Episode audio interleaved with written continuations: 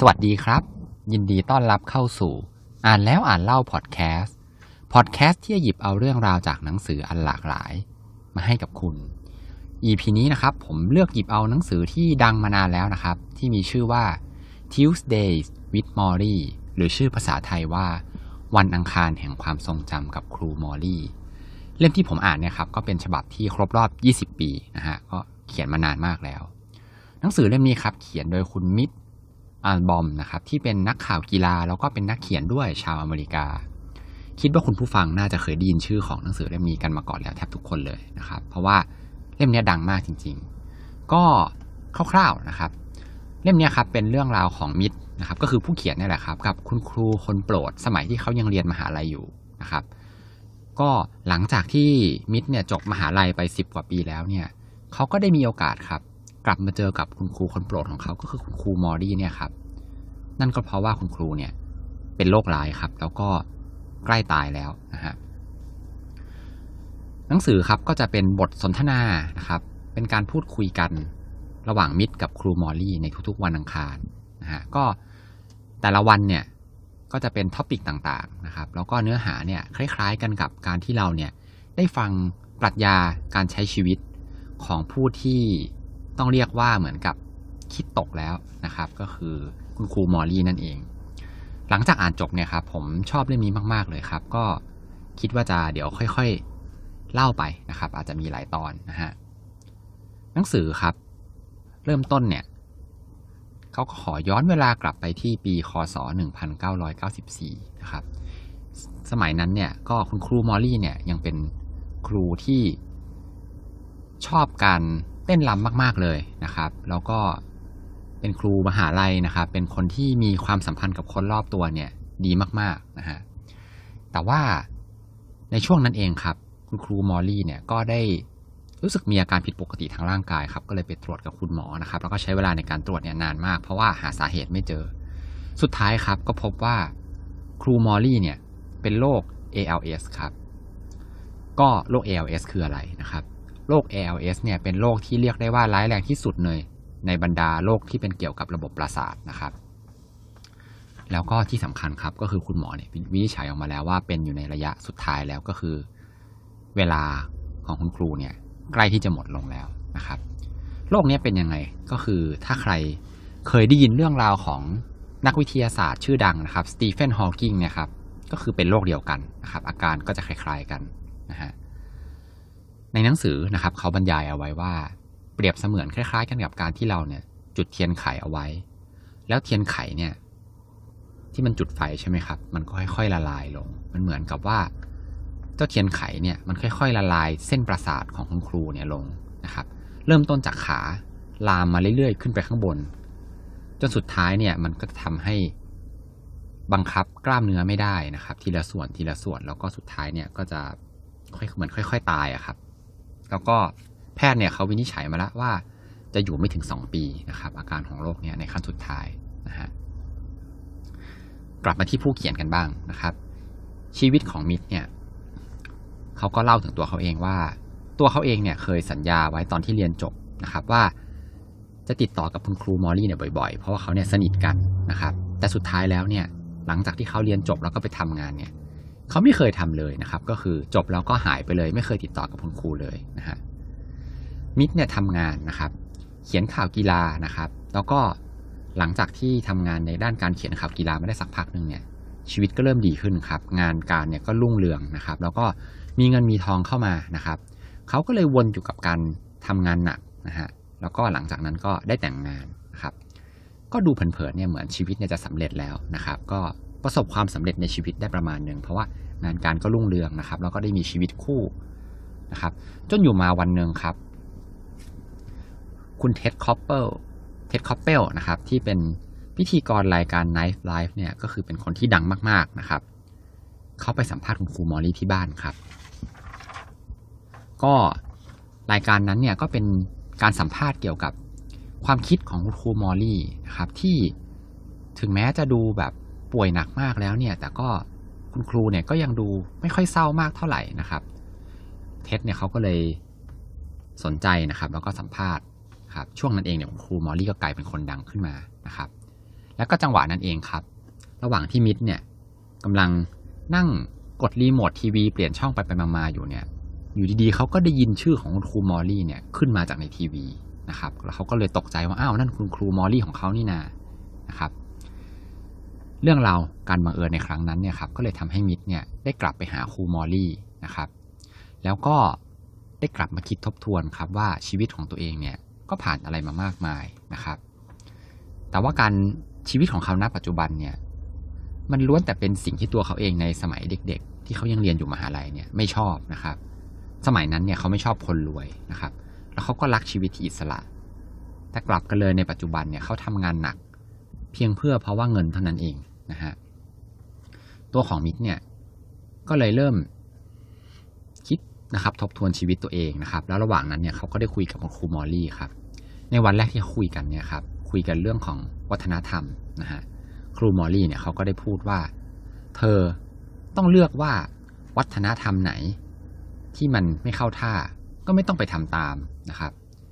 คุณครูมอร์รี่เนี่ย เขาได้สร้างวัฒนธรรมของตัวเอง ตั้งแต่ก่อนที่จะป่วยนะครับ ก็ไม่ว่าจะเป็นการเต้นรำในแบบที่ตัวเองชอบนะครับ โดยที่ไม่ได้แคร์สายตาคนอื่นเลยนะครับ ที่มองมาที่ตัวเขานะครับ แล้วก็เป็นการเรื่องของการสร้างความสัมพันธ์ที่ดีกับลูกศิษย์แล้วก็ทุกๆ คนรอบตัวนะครับ คนที่สำคัญกับชีวิตของครูมอลลี่จริงๆเนี่ยครูก็จะให้ความสำคัญมากๆนะครับ รวมถึงการนั่งกินข้าวไปพร้อม ๆ กับการเฝ้าดูธรรมชาติ โดยที่ ไม่สนใจเปิดดูทีวีครับ เพราะคุณครูเนี่ยคิดว่าแบบเปิดไปมันก็มีแต่ข่าวที่ที่ไร้สาระครับ เป็นข่าวที่ไม่ได้เกี่ยวข้องกับเขาโดยตรงนะฮะชีวิตของครูเนี่ยเต็มไปด้วยการมอบความรักให้แก่กันและกัน เต็มไปด้วยชีวิตชีวา มิดก็เลยกลับมามองดูชีวิตตัวเองครับ ที่ทำงานมามากมายเลย จนเรียกได้ว่าแทบจะลืมเพื่อนเก่าไปทุกคนเลย นั่นก็รวมถึงคุณครูมอลลี่ด้วยนะครับ อันนี้หลังจากอ่านบทแรกเนี่ยครับ ผมก็ คิดว่าการที่เราเนี่ยไม่สนใจคนอื่นนะครับ แล้วก็ไม่ไปสนใจเรื่องราวของคนอื่นนะครับ คนที่ไม่ได้สำคัญกับชีวิตของเราเนี่ย เราถ้าเราไม่ไปสนใจคนพวกนั้นมากเกินไปนะครับ อย่างเช่นแบบเรื่องของคำยินทานะครับ ข่าวซุบซิบดาราอะไรพวกเนี้ยนะครับ แต่ว่าเราเนี่ยสิ่งที่สำคัญจริง ๆสำหรับเราก็คือเราเนี่ยควรควรที่จะกลับมาให้ความสำคัญนะครับ กับคนที่สำคัญกับเราจริง ๆ นะฮะยกตัวอย่างนะครับ ก็เช่น คุณพ่อคุณแม่นะครับ คู่ชีวิตของเรา ลูกๆนะฮะแล้วก็เพื่อนสนิทของเรานะครับ เราเนี่ยควรที่จะสร้างความสัมพันธ์กับคนเหล่านี้ให้ดี แล้วชีวิตเราก็น่าจะมีความสุขนะครับ ถัดมาครับเป็นวันอังคารที่สองที่มิดกับคุณครูมอลลี่เนี่ยเขาพบกันนะครับ มิดเนี่ยเขาก็เลยถามคุณครูมอลลี่ว่า คุณครูเนี่ย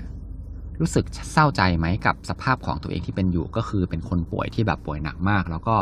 ช่วยเหลือตัวเองไม่ค่อยจะได้แล้วเนี่ยครับ คุณครูเนี่ยเขาก็ตอบว่า ก็มีบ้างเหมือนกันในช่วงเช้านะครับตอนช่วงเช้าที่ตื่นขึ้นมาเนี่ย คุณครูก็พยายามที่จะขยับส่วนต่างๆ ของร่างกายดูนะครับ ดูว่าส่วนไหนที่ยังขยับได้อยู่บ้าง แล้วบางครั้งเนี่ยก็เศร้าใจกับสิ่งที่สูญเสียไปนะครับ ก็คือความสามารถในการขยับส่วนต่างๆ ของร่างกายเนี่ยมันเสียไปมันขยับไม่ได้แล้วนะครับ ก็เลยรู้สึกว่าตัวเองเนี่ย เหมือนกำลังถูกกัดกินไปอย่างช้าๆนะครับ ก็ปล่อยให้เศร้าใจไปนะครับ หลังจากนั้นเนี่ยคุณครูก็จะหยุดคร่ำครวญไปเองนะครับ ปล่อยให้ร้องไห้ไปเลยนะครับ ถ้าเกิดเสียใจร้องไห้ให้พอใจนะครับ แล้วหลังจากนั้นเนี่ยคุณครูเนี่ยก็จะกลับมารวบรวมจิตใจนะครับ ให้กลับมาจดจ่ออยู่กับสิ่งที่ยังยังดีอยู่นะครับ ที่ยังมีอยู่ในชีวิตของเรานะครับ นั่นก็คือ ใครๆเนี่ยก็พากันมาเยี่ยมคุณครูนะครับ แล้วก็มันจะยังมีบางส่วนของร่างกายที่เขายังใช้งานได้นะครับ หลังจากอ่านบทนี้จบแล้วเนี่ยครับ ผมก็ได้แง่คิดนะครับว่า การที่คนเราเนี่ย หาความสุขแบบง่าย ๆนะครับ มันสามารถทำได้ง่าย ๆ เลยนะครับ ก็ไม่ต้องมัดไม่คุณผู้ฟังอาจจะไม่ต้องรอถึงขนาดว่าป่วยมาก ๆ แบบคุณครูมอลลี่ก็ได้นะครับ ยามใดก็ตามที่เรามีความทุกข์เนี่ย ก็ให้ปล่อย ให้ปล่อยให้ทุกไปครับ ก็คือแบบเหมือนไม่ต้องไป ไปข่มอารมณ์ตัวเองนะครับ ไม่ต้องไปกดอารมณ์ไว้นะครับ ก็ปล่อยให้ตัวเองเนี่ยเศร้าใจไปนะครับ แต่ว่าอย่าปล่อยนานเกินไปนะครับ พอเวลาที่เราปล่อยให้ตัวเองทุกข์ใจไปสักพักหนึ่งแล้วเนี่ย ก็ให้รวบรวมสติ รวบรวมจิตใจเนี่ยให้กลับมาจดจ่อกับเรื่องดีๆ เรื่องเล็ก ๆนะครับ ที่เกิดขึ้นรอบๆตัวเราเนี่ยก็จะดีกว่านะครับ การที่เราพยายามคิดถึงเรื่องดีๆนะครับ ในทุกๆวันเนี่ย มันก็น่าจะดีกว่าการที่ไปจมอยู่กับความทุกข์นะครับ ในบทเนี่ยครับคุณครูมอร์รี่ก็ยังสรุปตบท้ายไว้ด้วยครับว่า ครูเนี่ยถือว่ายังโชคดีอยู่นะ ที่มีเวลามากพอให้กล่าวอำลาคนที่คุณครูรู้จักแล้วก็คนที่คุณครูรักนะครับ ถัดมาครับวันอังคารที่สี่ที่เจอกันนะครับ มิตช์กับคุณครูมอร์รี่เนี่ยก็คุยกันเรื่องของความตายนะครับ คุณครูมอร์รี่เนี่ยก็ได้บอกว่า เมื่อเธอรู้ว่าเธอจะตายอย่างไร เธอก็จะรู้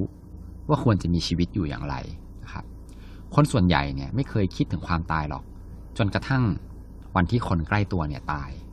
คนส่วนมากใช้ชีวิตเหมือนกับคนที่เดินละเมอนะครับ เดินละเมอก็คือคุณครูคงพยายามเปรียบเทียบว่าแบบเหมือนกับ หลับตาครับ เดินไปแบบไร้ทิศทางนะครับ ไม่รู้จุดหมายนะครับ เดินโซไปเซมานะฮะ แต่ว่าพอรู้ว่าจะตายเนี่ย ทุกอย่างจะเปลี่ยนไปหมดเลย เราจะตัดสิ่งที่ไม่จำเป็นเนี่ย ออกไปให้หมด แล้วก็หันมาให้ความสำคัญกับสิ่งที่สำคัญจริงๆนะครับ ก็อันนี้ครับ แน่นอนว่างานนะครับ แล้วก็ความทะเยอทะยานต่างๆของเราเนี่ย ก็จะสำคัญน้อยลงเช่นกันนะฮะอันนี้ก็คือเป็นเรื่องของความตายที่คุณครูเนี่ยเขาได้ให้คำแนะนำได้ให้ข้อคิดไว้กับผู้เขียนนะครับ วันถัดมาครับ วันอังคารที่5นะครับที่เจอกันเนี่ยเขาก็คุยกันถึงเรื่องของครอบครัวนะครับคุณครูมอลลี่เนี่ยเขาได้ยกเอาคำพูดของออเดนนะครับกวีผู้ยิ่งใหญ่ที่พูดเอาไว้ว่า จงรักกันไว้ หรือไม่ก็ดับศูนย์นะครับ ก็เป็นคำเปรียบเปรยนะครับ เวลาที่มีคนมาถามคุณครูว่า ควรจะมีลูกดีหรือเปล่านะครับ คือคุณครูมอร์รี่เนี่ยเขามีลูกนะครับ ครูมอร์รี่ก็ตอบว่าครูเนี่ยไม่เคยแนะนำเลยนะ ว่าควรหรือไม่ควรนะครับ ครูเนี่ยแค่บอกว่า ไม่มีประสบการณ์ใดเหมือนกับการมีลูกนะฮะถ้าเกิดว่าเธอเนี่ยอยากจะมีประสบการณ์ในการรับผิดชอบชีวิตคนคนหนึ่งอย่างสมบูรณ์ หรือว่าถ้าเกิดเธอต้องการเรียนรู้ที่จะมีความรัก แล้วก็มีความผูกพันอย่างสุดซึ้งเนี่ยเธอก็ควรมีลูกนะฮะอันนี้ก็คือเป็นเรื่องของครอบครัวแล้วก็เรื่องของการมีลูกนะครับ ที่คุณครูเนี่ยเขาได้ ให้ข้อคิดกับมิตรนะฮะวันอังคารที่เจอกันในครั้งที่เจ็ดนะครับ เขาได้คุยกันเรื่องของความแก่ชราครับ อันเนี้ยข้อนี้น่าสนใจมากๆเลยนะครับ ก็คุณครูมอลลี่เนี่ยเขาก็เล่าว่าเขาเนี่ยรักที่จะแก่นะครับ เพราะว่าเวลาที่อายุมากขึ้นเนี่ย นอกจากสภาพร่างกายที่มันเสื่อมโทรมลงเนี่ย ถ้ามองในมุมกลับกันนะฮะ คนคนนั้นเนี่ยจะได้เรียนรู้มากขึ้น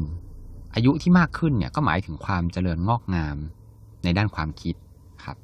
ถ้าเกิดว่าคนเราเนี่ยต้องการจะก้าวต่อไปข้างหน้า อยากเห็นโลกให้มากขึ้น ต้องการทำอะไรอะไรมากขึ้นเนี่ย เราก็จะรอแก่ไม่ไหวเลยนะครับ ก็คือเหมือนกับว่าคุณครูเนี่ยเขาเปรียบเทียบว่าการที่เราจะมีแบบประสบการณ์ในชีวิตนะครับ การที่เราจะมีความรู้นะครับ มันก็ต้องใช้เวลานะครับ คนคนนั้นเนี่ยก็ต้องมีอายุมากขึ้น พอแก่ไปปุ๊บเนี่ยเราก็จะมีความรู้พวกนี้สะสมไว้มากขึ้น แล้วก็เห็นโลกมากขึ้น มิดเนี่ยเขาก็เลยถามคุณครูว่า แล้วครูเคยอิจฉาคนหนุ่มๆไหมนะครับแบบไปไหนมาไหนก็ได้มีเรี่ยวแรงดีเนี่ย ครูเขาก็บอกว่าอิจฉาสิเพราะว่าคนเหล่านั้นเนี่ยทำอะไรได้มากมายเลย แต่ว่าพอรู้สึกอิจฉาแล้วเนี่ยก็พอคิดได้ก็ให้ปล่อยวางครับให้ปล่อยความรู้สึกอิจฉาไปนะฮะในบทเนี่ยอ่านดูแล้วแบบฟังดูพุทธมากเลยนะครับ อันนี้ขอเล่านิดนึงก็คือ ตัวครูมอลลี่เนี่ยครับเขาเป็นเป็นคนยิวนะฮะก็ เขาเองเนี่ยไม่ได้นับถือศาสนาใดแบบจริงจังนะครับ แต่ว่าคุณครูเนี่ยได้มีการนำเอาข้อคิดของหลาย ๆ ศาสนาเนี่ยมาประยุกต์ใช้นะครับ ซึ่งในหนังสือเนี่ยส่วนมาก เวลาที่เราอ่านแล้วครับ ก็เหมือนกับจะค่อนไปทางคำสอนของศาสนาพุทธซะมากเลยนะฮะในส่วนนี้นะครับ ผมก็ขอจบเนื้อหานะครับ อันนี้ก็ประมาณครึ่งเล่มแล้วนะครับ เล่มนี้ครับต้องค่อย ๆ อ่านช้า ๆ นะครับ ผู้เขียนเนี่ยเขียนได้ดีมากเลยนะครับ เล่าแบบได้อารมณ์มาก ๆ นะครับ แล้วครูมอลลี่เนี่ยเป็นคนที่น่าสนใจจริงๆนะครับเป็นคนที่มีข้อคิดที่ดีมากๆเลยนะฮะคุณครูเนี่ยเป็นคนที่ใส่ใจในความสำคัญนะครับของความสัมพันธ์ของคนรอบข้างมาก ๆเลยนะครับ แล้วก็เป็นคนที่ให้ความรักกับทุกๆ คนนะฮะยิ่งพอป่วยนะครับพอป่วยหนักเนี่ยเขาก็ได้เหมือนกับคิดนะครับอยู่กับตัวเองนะครับ แล้วก็ได้ปล่อยวางนะฮะปล่อยวางจริง ๆนะครับ แล้วก็หาข้อดี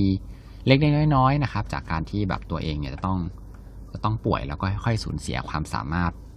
ไปทีละอย่างทีละอย่างนะครับ ก็เล่มนี้อยากให้ลองหามาอ่านกันดูนะครับ เล่มนี้ดีมากๆนะครับ สุดท้ายก่อนจะจบนะครับ ก็ขอให้ทุกคนมีความสุขในการอ่านหนังสือที่ชอบ แล้วพบกันใหม่ใน EP หน้าครับ สวัสดีครับ